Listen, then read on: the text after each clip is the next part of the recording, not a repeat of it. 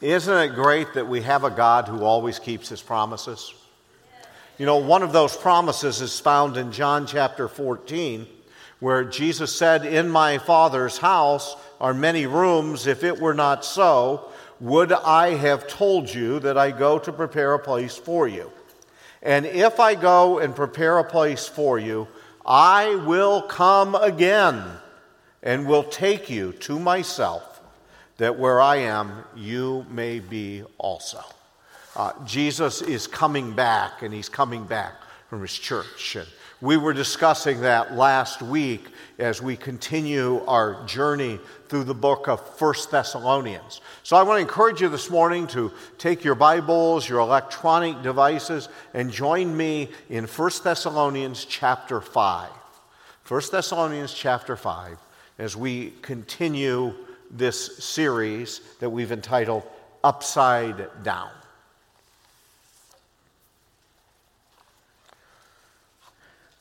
The Apostle Paul had wanted to go to Thessalonica to encourage the believers.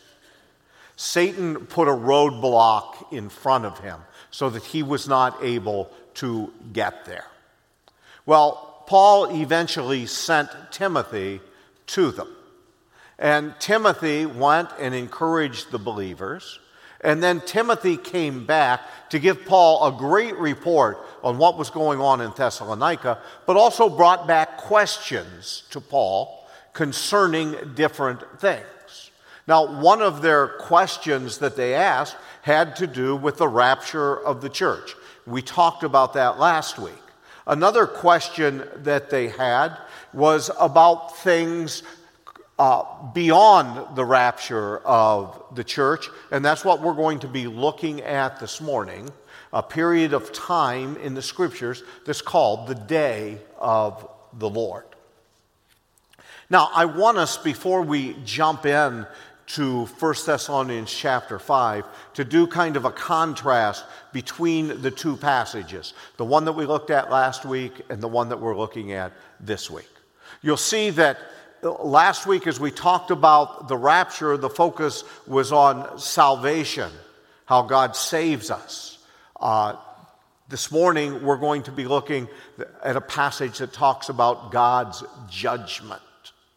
Uh, last week, we looked at the passage, and Paul said to the believers, We do not want you to be uninformed.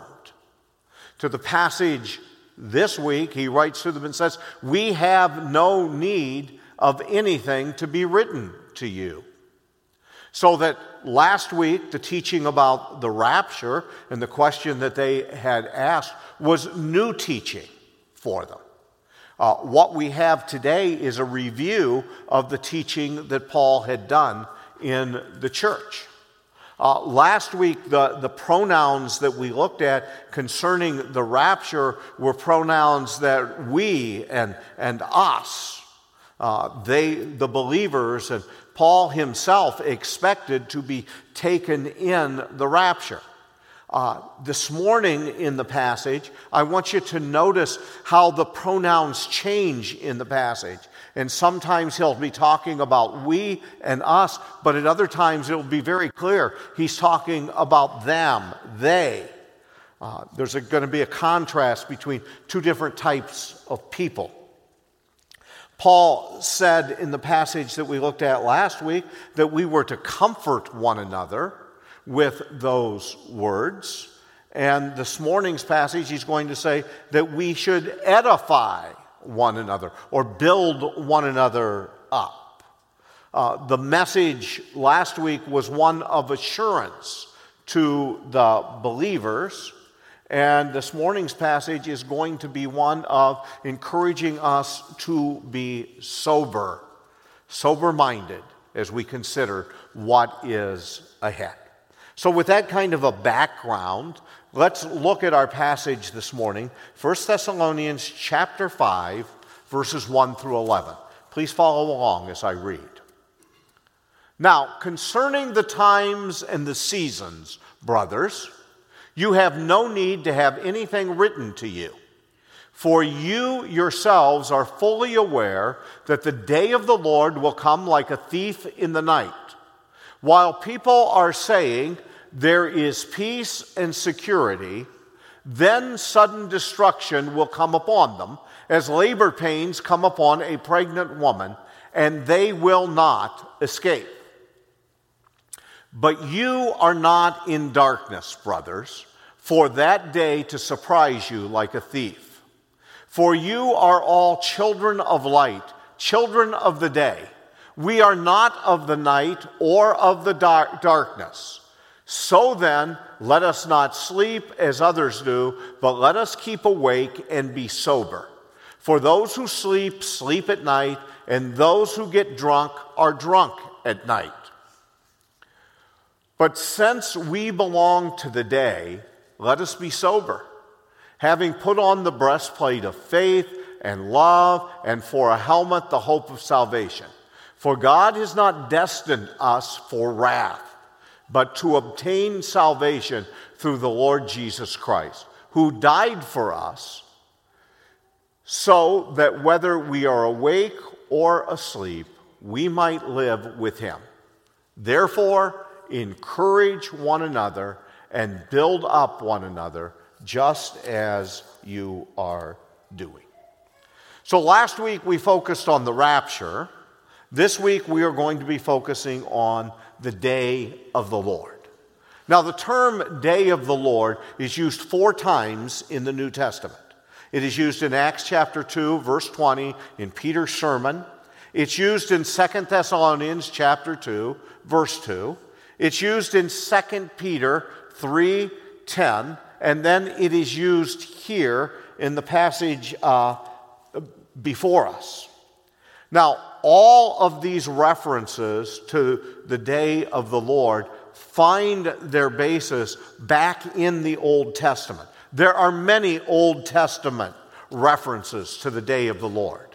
And what is common with all the references is that it talks about judgment, it talks about wrath, it talks about the anger of God, and it talks about God taking vengeance.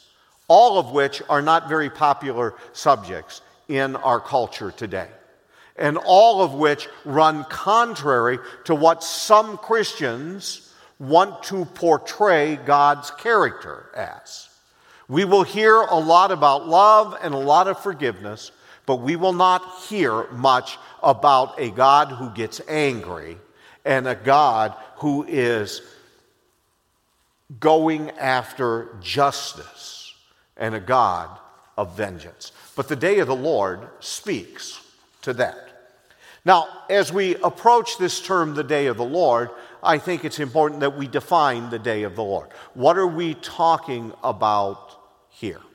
And for me, the best way to define the parameters of the day of the Lord is to look at what the scripture says about it. And Peter, in 2 Peter 3, verses 10 to 12, I think gives us the parameters of when the beginning of the day of the Lord is and when the end of the day of the Lord is. Listen to what he writes in 2 Peter 3, verses 10 to 12. But the day of the Lord will come like a thief. And then the heavens will pass away with a roar, and the heavenly bodies will be burned up and dissolved, and the earth and the works that are done on it will be exposed. Since all these things are thus to be dissolved, what sort of people ought you to be in lives of holiness and godliness? Waiting for and hastening the coming of the day of God, because of which the heavens will be set on fire and dissolved, and the heavenly bodies will melt as they burn. Now, even though there is a lot of disagreement among Bible teachers and scholars to define the day of the Lord, all of them will agree it's a time of God's wrath, it's a time of God's judgment. But I see the parameters that Peter has given us that this is a day that begins after the rapture of the church and ends with the new heavens and the new earth being created.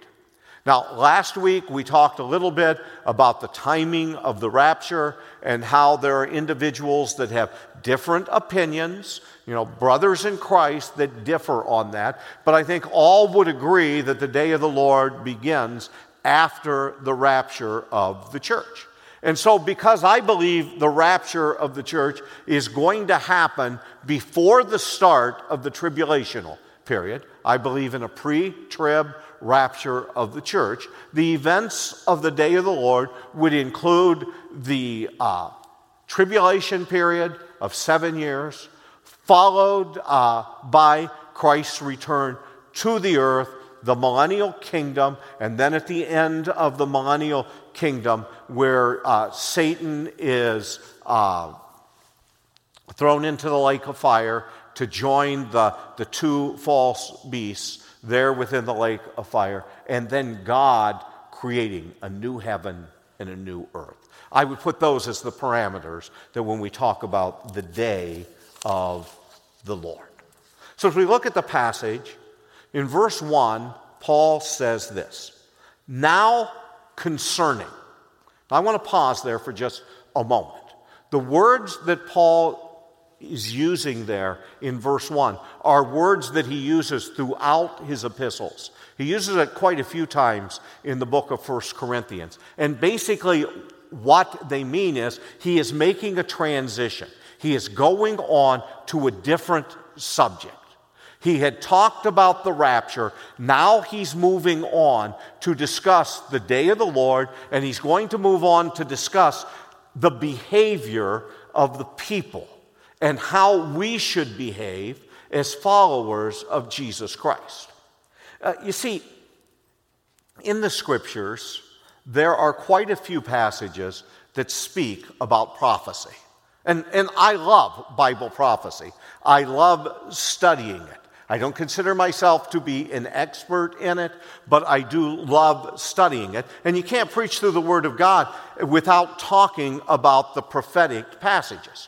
But some people become totally preoccupied with things that have to do with the last times. Uh, we had a couple in our church some years ago who came to me and wanted me to preach on prophetic themes every single Sunday.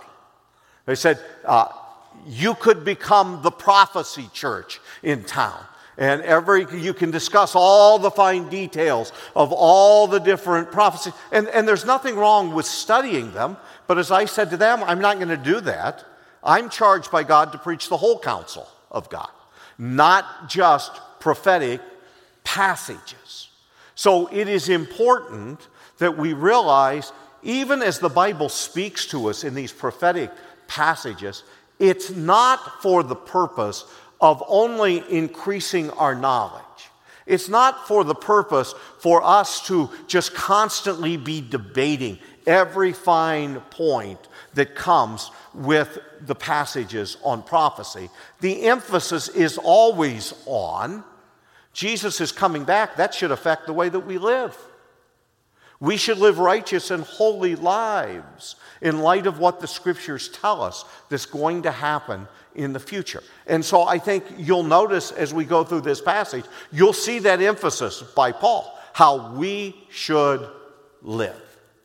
But Paul says, concerning the times and the seasons, brothers.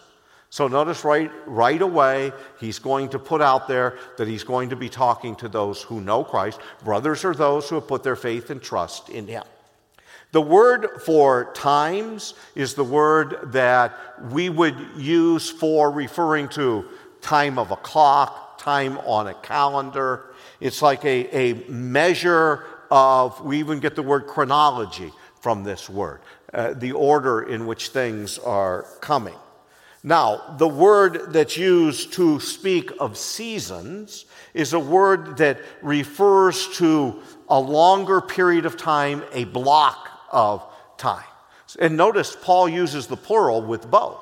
Now concerning the times and the seasons. So, whenever you talk about prophecy, whenever you talk about events in the future, what is it that people want to know? What does everybody want to know? When?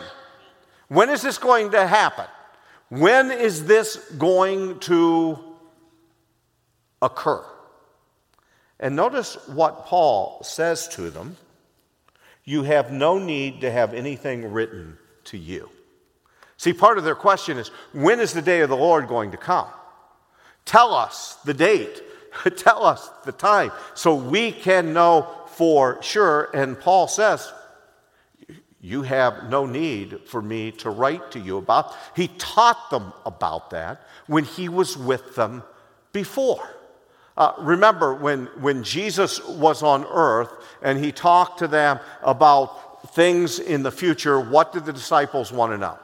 Oh, when, when are you coming back? When, when, when is the date that you're coming back? And Jesus said, That's not for you to know. Said, Jesus, in as he self limited his knowledge even when he was on earth, said, Even the Son of Man doesn't know, the Father only knows. When Jesus ascended into heaven from the disciples, what did the disciples want to know? Uh, they wanted to know when the angel says, This same Jesus, you know, he'll come back to you. They want to know when it's going to be. Tell us the date. Tell us. Paul says, There's no need that I even write to you about that. I taught you this when I was with you. The day of the Lord is going to come as a thief in the night. How does a thief come? Have any of you ever been robbed at home? Had anyone break into your home? We had several people in the first service that had people robbed. But a thief doesn't call you and say, hey, you're going to be home 2 o'clock this afternoon. I want to come get all your stuff. No, that's not how a thief operates. It's a thief do. He comes when it's least expected. He comes when he thinks nobody will be at your, your house. This concept of a thief in the night is one who's just going to come totally and completely unexpected. Paul tells them that in verse 2 For you yourselves are fully aware that the day of the Lord will come like a thief in the night. While people are saying, in verse 3. Now, notice kind of the change there. It's not while you are saying, it's while people are saying. So, we're going to see a contrast here of two types of people. We have the brothers on one hand, and we have the non believers on the other hand. Paul has addressed them there as, as brothers, right up in verse 1. And then now he is saying he's going to talk about non believers and how they live. Now, hang on with me because we're about to move very quickly uh, this morning. Uh, if you were here on time for the service, you'll recognize that I messed up this morning and went way over on time. Uh, you know, we've, we've changed our times of meeting, and as I was looking at the clock, I thought I had till 11 o'clock. And uh, I guess Bruce was in the back waving his hands, saying, Butch, you got to quit, you got to quit. Uh, they, I guess they had a whole bunch of them, and I was just so focused on getting through the, the passage. And I've never done that before, ever in my life. I felt so bad that I just kept going. So uh, get ready, buckle up. We've got six minutes to get through the rest of this. So I'm going to just uh, throw it out there as quickly as I can. Uh, you know, there's, there's different ways to teach. Sometimes it's slow and methodical and, and pausing at every word. And, and sometimes you spend a whole sermon on just a couple words. And then uh, I had another professor that said, and sometimes when you're not where you need to be in the passage, you just go machine gun style. You just shoot it all out there and you hit whatever you hit and you go on. So that's what we're about to go do machine gun style. Here it comes. All right, non believers. There will be the appearance of security in verse 3.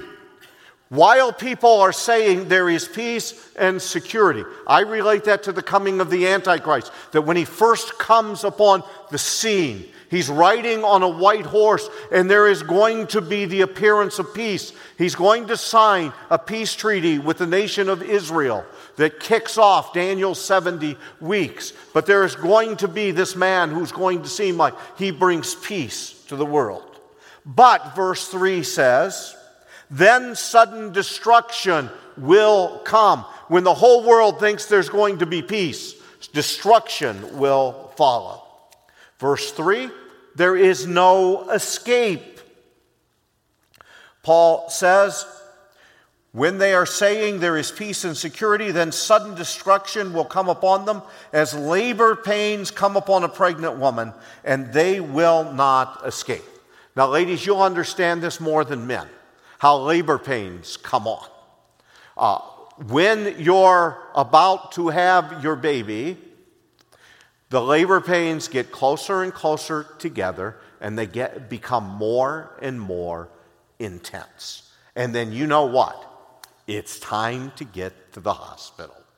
And most families prepare for that. Uh, they have a bag packed, uh, they have someone arranged, if they have other kids, to watch those children, but it just comes suddenly. So it's going to be in that time. This judgment, this wrath is going to come suddenly upon them. Verse 4 says, But you are not in darkness, brothers. So when he says the brothers are not in darkness, what's he implying? That those who are not brothers are in darkness. So they're in darkness. Verse 5, he skips over to the believers and says, For you are all children of light children of the day. As believers in Jesus Christ, we are in the light. Jesus is the light of the world. We walk in that light. We don't walk in darkness.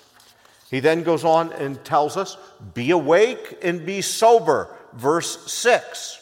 So then let us not sleep as others do, but let us keep awake and be sober. For those who sleep, sleep at night, and those who get drunk are drunk at night. We are children of the light, so Paul is telling us we should live as children of the light. The word to be sober means to be calm and collected in spirit, to be temperate, to live our lives in a way that will be pleasing to God. All right, Paul then tells us, verse 8, to put on faith, love, and hope the breastplate of faith and love, and the helmet of hope. That's what we are to do. Isn't it interesting in all Paul's epistles? This is the way that he, he evaluates churches in their area of their faith, their hope, and their love. And it's not that the church in Thessalonica had been failing, because back in chapter 1, in verses 2 and 3, he talks about their work of faith, their labor of love, and their patience of hope, and how that is being spread through all the region. Wouldn't that be wonderful? That our reputation of a church as a church is a reputation of there you're going to find faith, you're going to find hope, and you're going to find love. That's what we are to be about as individual believers. In verse 9, he talks about, once again, the non believers, because he says, For God has not destined us for wrath. He's not destined his children for wrath. We, as believers in Christ, will not endure the wrath of God. And I don't think this is referring just to hell, where God's wrath is poured out. But there's the time upon the earth that God's wrath is going to be poured out. And Paul tells us we have not been destined for wrath. So those who do not know him will be destined for wrath. In chapter 1, in verse 10, Paul had promised that we would that Jesus would deliver us from the wrath to come. And that's a reference to the period of time when God pours his wrath out upon the earth. We are not destined for wrath, but we are destined to obtain salvation. See that in verse 9? For God has not destined us for wrath, but to obtain salvation through our Lord Jesus Christ, who died for us so that whether we are awake or asleep, we might live with him. So only one way to be salved, one way to be saved, and that's through the Lord Jesus Christ. Put your faith and trust in him. And with that, when you accept Him as your Savior, comes the guarantee that the wrath of God has been satisfied for us as believers. Jesus paid the price on the cross for us. So we are to obtain salvation. And then notice as he ends in verse 11, where he says, Therefore, encourage one another and build one another up, just as you are doing. The thoughts of what's going to happen in the future, we should be encouraged knowing that our God is in control of all these things. We need not fear. I believe we are coming to a time in America and coming to a time very quickly where they, there may very well be open persecution of those who claim the name of Christ. We should not be surprised at that. We should be ready for that. But I want us to know no matter what happens, our God is still in control. And our God is coming back for his children. Oh, that that would happen even today. Not because we want to escape this world. We're not afraid. Our God is, is able to take us through whatever happens in this world. And He can protect us, and He can guide us and direct us. But just as a bridegroom is waiting for his bride. Remember back right before you got married. You didn't want that to be delayed any longer. You wanted the marriage to occur. So, as a church, as the bride of Christ, we long for our bridegroom to come back so that we can be with him. Let's pray. Father, thank you for your word. Help us to be faithful in proclaiming your word and in serving you. In Jesus' name, amen.